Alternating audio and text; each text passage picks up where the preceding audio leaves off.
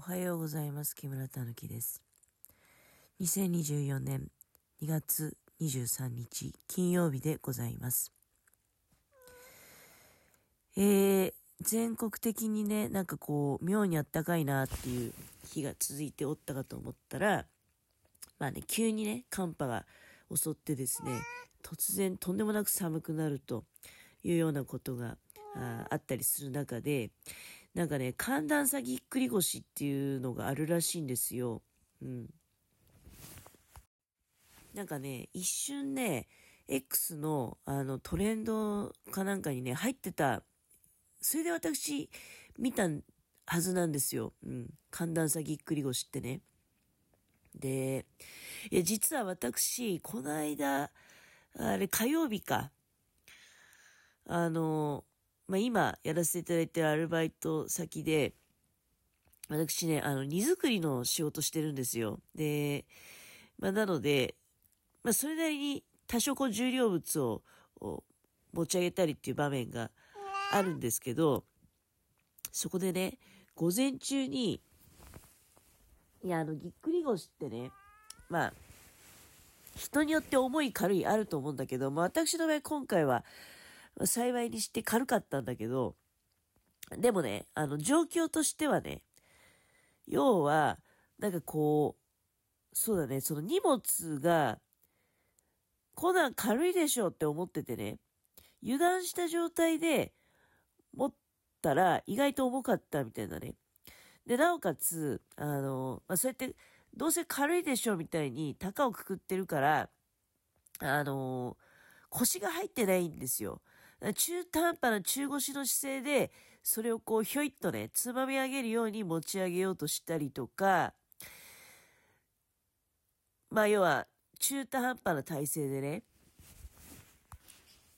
で、あの、ピキってなるんですよ。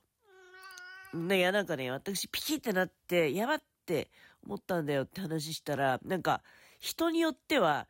グキって音が鳴ることもあるらしいね。私はピキってね。まあでも、私の場合はピキッとなって、あ、これ嫌な予感するなって、まあ思ったわけよ。でね、あのーなんか人によってはだからグキってなった後に突然ね、動けなくなることもあるんだってね。いや、私ね、そこまでは言ってないんですよ。ただピキってなった後に、ああ、これちょっと、やばいかもって、まあ、なって、で、まあ、実際ね、ちょっとずつ、痛みがひどくなっていったんですよ。あの、だから、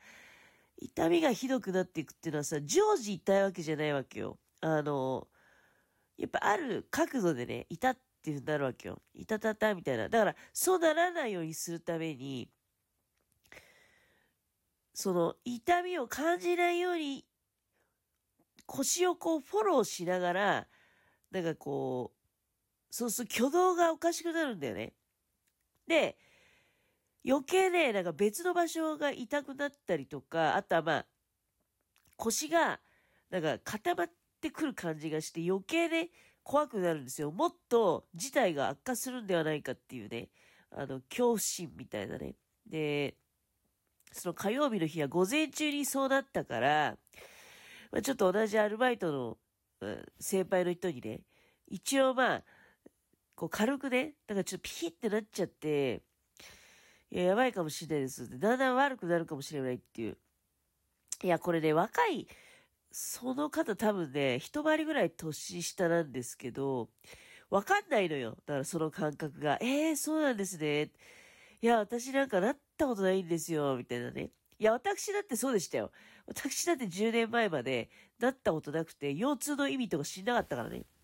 腰がさ、痛い痛いとか言ってる人をね、あの、見ても、まあなんか、えー、みたいな意味わかんない。どういうこと？みたいなね。いや、私も多分腰はそこそこね、丈夫な方なんじゃないかと、まあでもその、油断っていうかがね、で、あとまあ、あの、初めてぎっくり腰やった時に、その時は病院に行ったんだけど、でその時病院の先生に言わせると、あなた体硬すぎるしね、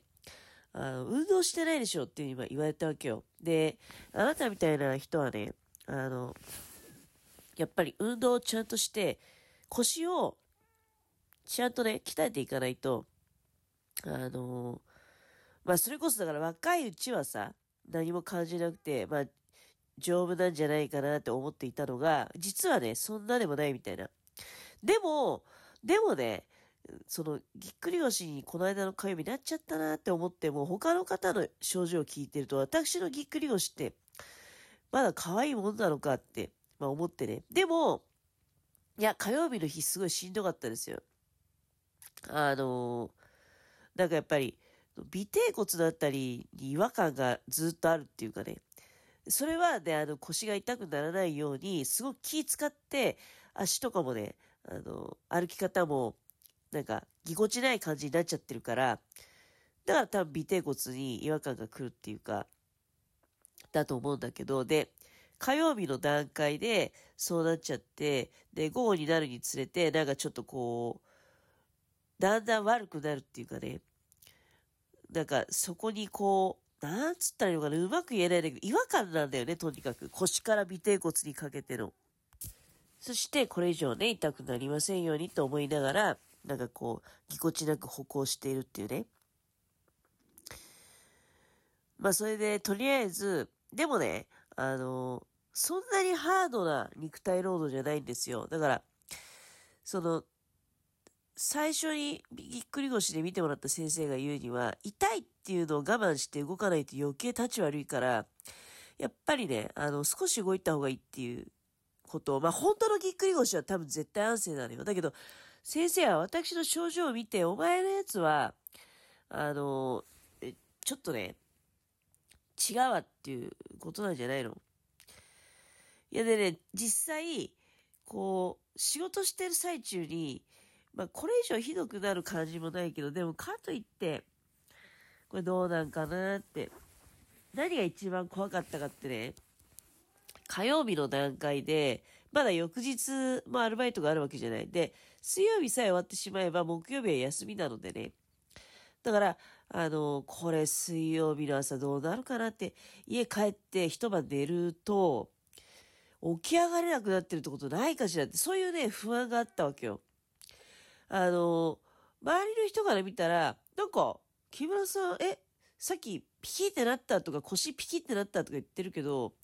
平気なんじゃないのってね、思われるような動きしてたかもしれないけど、実際はすごく怖かったんですよ、私は。なんかこれがまたさらにひどくなるかもしれないみたいなね。カバー、フォローしながら腰を守りながら動いてたから怖かったのね。で、家に帰って、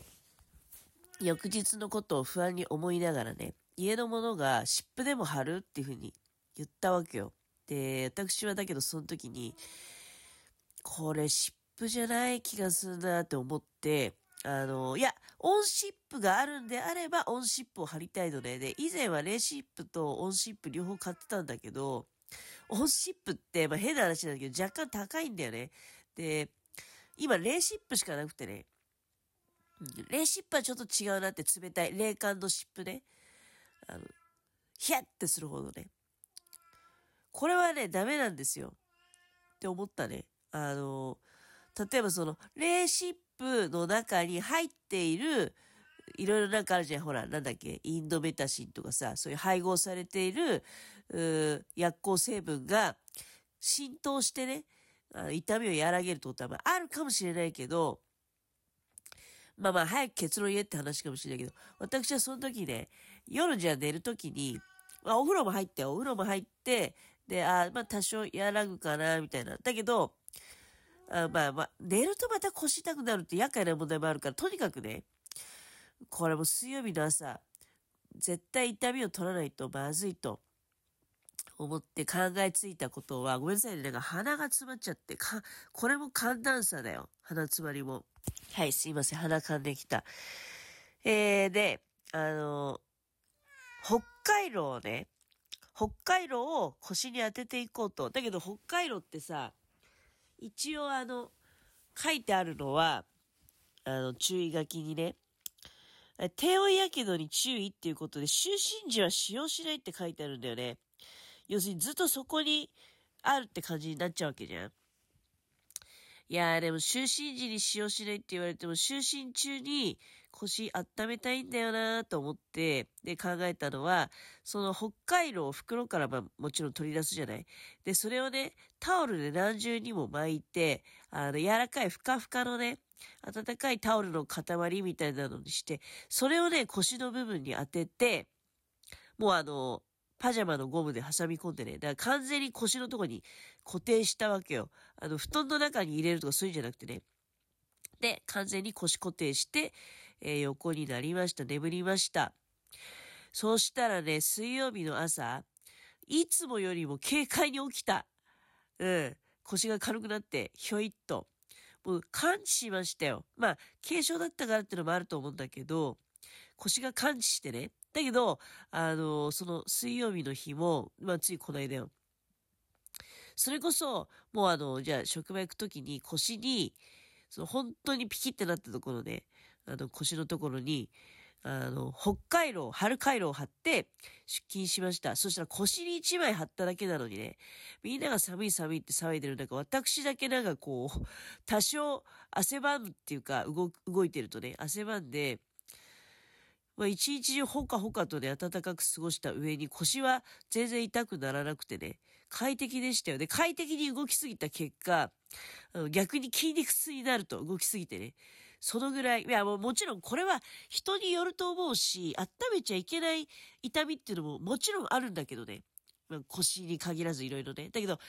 まあ私の場合今回、腰は温めてよかった。ピンポイントでね、あの、本当ピンポイントで多分腰の、背骨の腰の部分を温めたんだけど、